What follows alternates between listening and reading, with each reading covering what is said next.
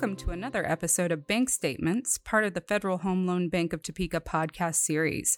My name is Jesse Homerding, and I am the producer of the Bank Statements podcast. If you're an avid listener, you may have noticed we have been on a two month hiatus. And this is because our beloved host, Trent Meyer, took another opportunity outside of Federal Home Loan Bank. So today, I'm here to introduce the new host of Bank Statements, Susan Seville. Hey, Susan, welcome. And will you tell us just a little bit about yourself? Absolutely. Thank you, Jesse. Uh, yeah, I'm excited to be here. I'm excited to to host the podcast now, and and uh, I have been with Federal Home Loan Bank for a while. I've probably um, at one time or another met hopefully most of the listeners, but I've been with the bank for about 30 years. Um, I started out a long, long time ago as the Colorado calling officer. So, and have done a variety of things at the uh, bank and uh, am now working with our sales team as the director of sales. So happy to be here. Well, that's great, Susan. We're so happy to have you as the host. Today, we're going to flip the script a little bit, though, because you actually are the subject matter expert on this um, topic. Um, so I'm going to kind of play host a little bit today, and then you're going to take the reins from here on out. So, on today's episode, we're going to talk about the surge in liquidity and more specifically, the influx of public unit funds on financial institution balance sheets. Uh, what our what this means for our members and how FHL Bank can help as part of the cooperative structure. Okay, to get things kicked off and set the stage, Susan, can you tell us a little bit about this unique liquidity environment we're in? Sure. Yeah. You know, um, as the sales team goes around and visits with our members, you know, uh, we hear so many stories about how flush with liquidity they all are. So um, I know that's no surprise to the listeners. I'm sure they're experiencing the same thing. And, you know, that's really due to all the COVID stimulus dollars um, that the government gave. And, you know, um, we all locked down a little during COVID and, and didn't, uh, didn't spend as much. That's, I know, changing a little bit now, which is good for the economy. But those deposits, for the most part, are really sticky and they have stayed on our members' balance sheets. Yeah, that's I know that's all we've been hearing this past year. Um, and I know part of those deposits are public funds. So, uh, can you comment on the trend in public deposits and what that means for our members? Yeah, you know, um, public unit deposits, um, which is, you know, deposits that are from public entities like school districts, uh, cities, counties, etc you know, um, those have had a huge increase because of all the stimulus monies too. And we have a little data here uh, to share. Uh, since March of 2020, um, I believe that our uh, that excuse me, public unit deposits amongst our members alone have grown 5.8 billion, which is huge. Oh my gosh, which is huge. Um, and uh, you know that's actually an increase of of 25 percent i'm sorry excuse me 24 percent. And you know what's interesting is of that the transaction accounts um, have make up every bit of that increase basically. There's a tiny tiny little portion that is not transaction accounts but but for the most part it's all transaction accounts. And what's another point that's kind of interesting is that there was about 1 billion in non-transaction account growth that happened during that period we talked about, but that's since gone away. So have stayed on balance sheets. I know we talked to we talked to our members and you know inevitably there's always a, a discussion during the call about gosh do you you know know when when you feel like in your community things are going to change and some of this deposit deposits are going to start flowing off your balance sheet. And no one, no one knows. I, just like you know, we don't know. And I think uh, I think there's projections and things, um, but it's just it's just hard to know. So you just have to figure out how to deal with it in the here and now. I had no idea it was so substantial the increase in public unit deposits. So that's interesting. So, with all of this liquidity and specifically public funds, what are the members doing with it since it's such a huge increase?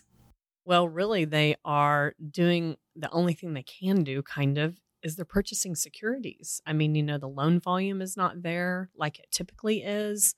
And so they have to take that cash and deploy it, put it to work. And, it's about the only thing, option they've got is to, to build up that securities portfolio. Um, it's not a fun way to add yield to your balance sheet or get better yield on your, you know, get better um, profits from that cash because um, it's uh, the yields aren't great. So, but they're a better alternative to some of the other things that are out there. Well, I think I've heard that before from some of our lending staff that the securities is where they've been going. Um, so it sounds like public funds are here to stay. They're not going anywhere. And of course, those have to be collateralized. So, with the surge in securities, are we seeing members primarily use those for collateralization? What are they doing with that? You know, anything that is over the FDIC limit um, has to be collateralized. So, and many, many of those public funds are. And so, yeah, um, a lot of members will um, utilize our letter of credit product, you know, in addition to that securities portfolio. So if you're a member that or an institution that doesn't have a lot of pledgeable securities, because sometimes people choose to add securities that aren't that aren't accepted by those um, public entities as far as a pledging instrument, or if you're somebody that really just does not want to deal with the hassle of pledging and releasing securities, keeping track of maturity dates and and and all that like and the market value um yeah lots of work so if you're somebody that doesn't doesn't want to do that and if your public entity is somebody that doesn't really really that interested in that either letters of credit are a great great product so that's interesting that you mentioned the letter of credit um, what exactly is that product and how does it work the letter of credit I, think is is uh, really one of my favorite products in our product lineup. It's so simple and easy to use and easy to understand and straightforward. So the letter of credit is a way that you can secure those public unit deposits versus using your securities portfolio. And um, for our members, they just simply issue the letter of credit or ask us to issue the letter of credit on their behalf. And really, we have made um, it so easy. They simply go to members only, which you may know is the secure side of our website. Uh, they log into members only. And in members only, there is a, an application, a letter of credit application. Um, you fill one of those out for each one of the letters of credit that you want to have issued. Um, we do require you to sign a one time agreement uh, called a letter of credit agreement, brilliantly named. Uh, and um, and once you sign that, if it was ten years ago even or whatever, um, then that governs all your letters of credit. You don't have to do that paperwork again. Um, you can issue all the letters you would like, and so you just fill out the application and email it to um, our lending desk. And the email address that you send those to is lending at fhlbtopeka.com. And it's really nice because it's a super easy Adobe fillable form. So you just type it in um, and uh, send it off uh, as an attachment to the email. It's really designed to be super easy for the member and hopefully stress free. I think there's a lot of things to love about this product, specifically how easy it is. but you've been working here for so long, Susan, and you've seen this product kind of evolve. What is the one thing that you really love about this product? yeah, it's this project has come a long, long way uh, over the years.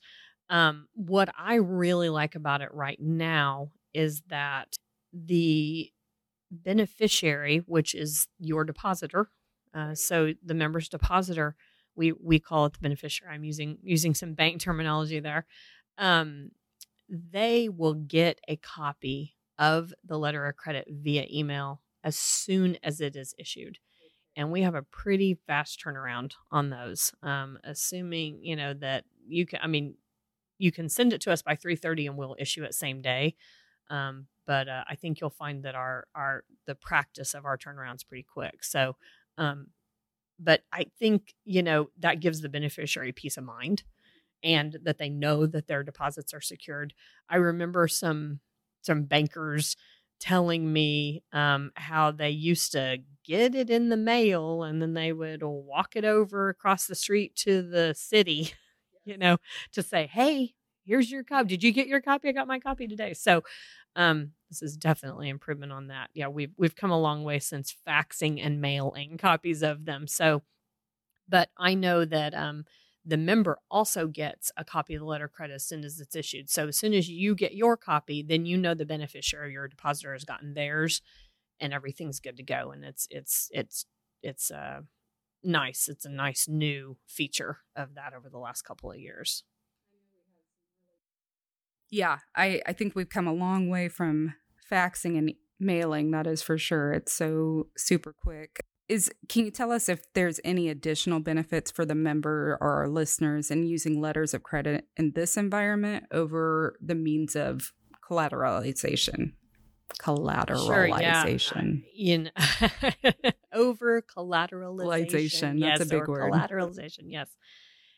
Uh yes I, you know um as you as people well know this is a cooperative structure you know that that, that members belong to. So our, our, bank is owned you know by all of the people that are members.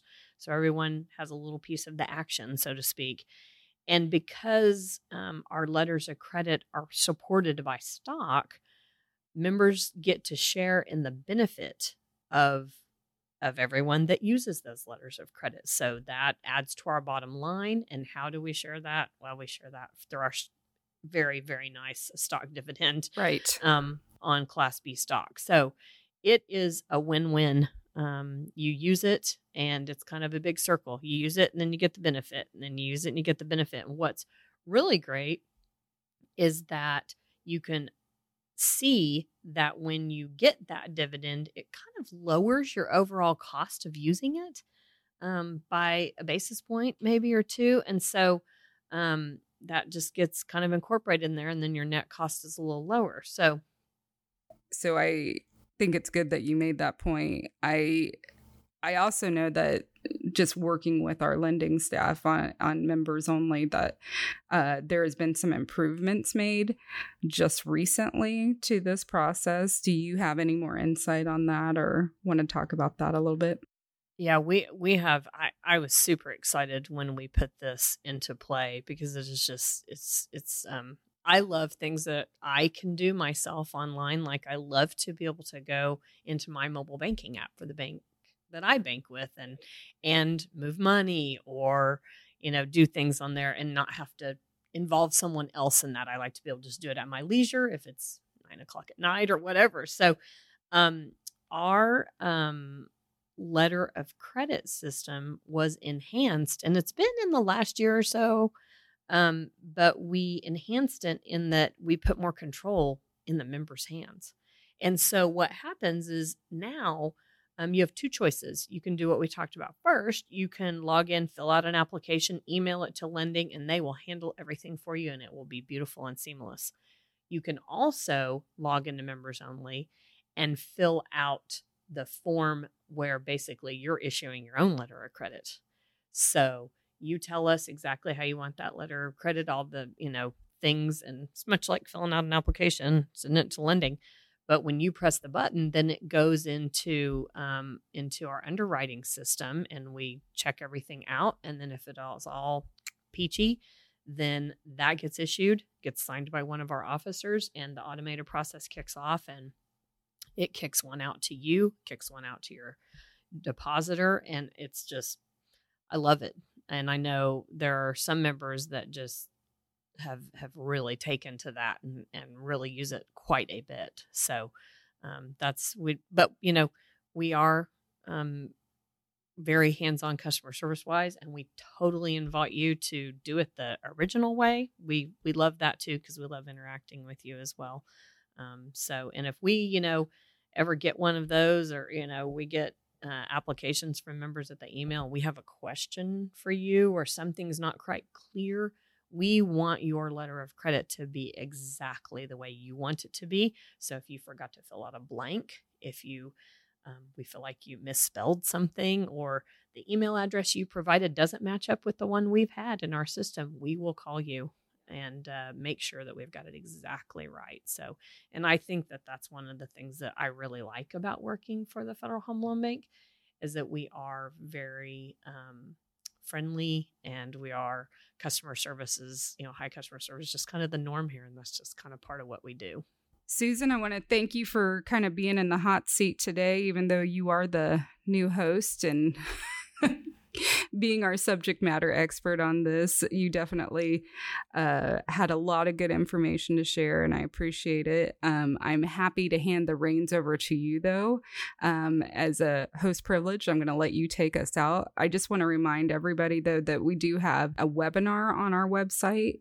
It's at fhlbtopeka.com backslash letters, and that's very recent. So if the podcast isn't enough and you want some more information, we have some of our friendly lending officers, Michael and Derek, who will share some more information with you if you need some more visual uh, guides. So thanks a lot. I've really enjoyed this, but Susan, I'm going to let you take us out. And thank you to all the listeners for tuning in to another episode of Bank Statements. And as always, if you have any suggestions for future topics, please reach out and let us know. We're always happy to hear from you, and we want to make sure we're delivering content that you would like to hear. So thank you again, and until next time. Bank Statements podcast is brought to you by the Federal Home Loan Bank of Topeka and our members, the community financial institutions in Colorado, Kansas, Nebraska, and Oklahoma. To learn more about our cooperative and get the most out of your membership, reach out to your regional account manager or friendly lending staff at 800 809 2733.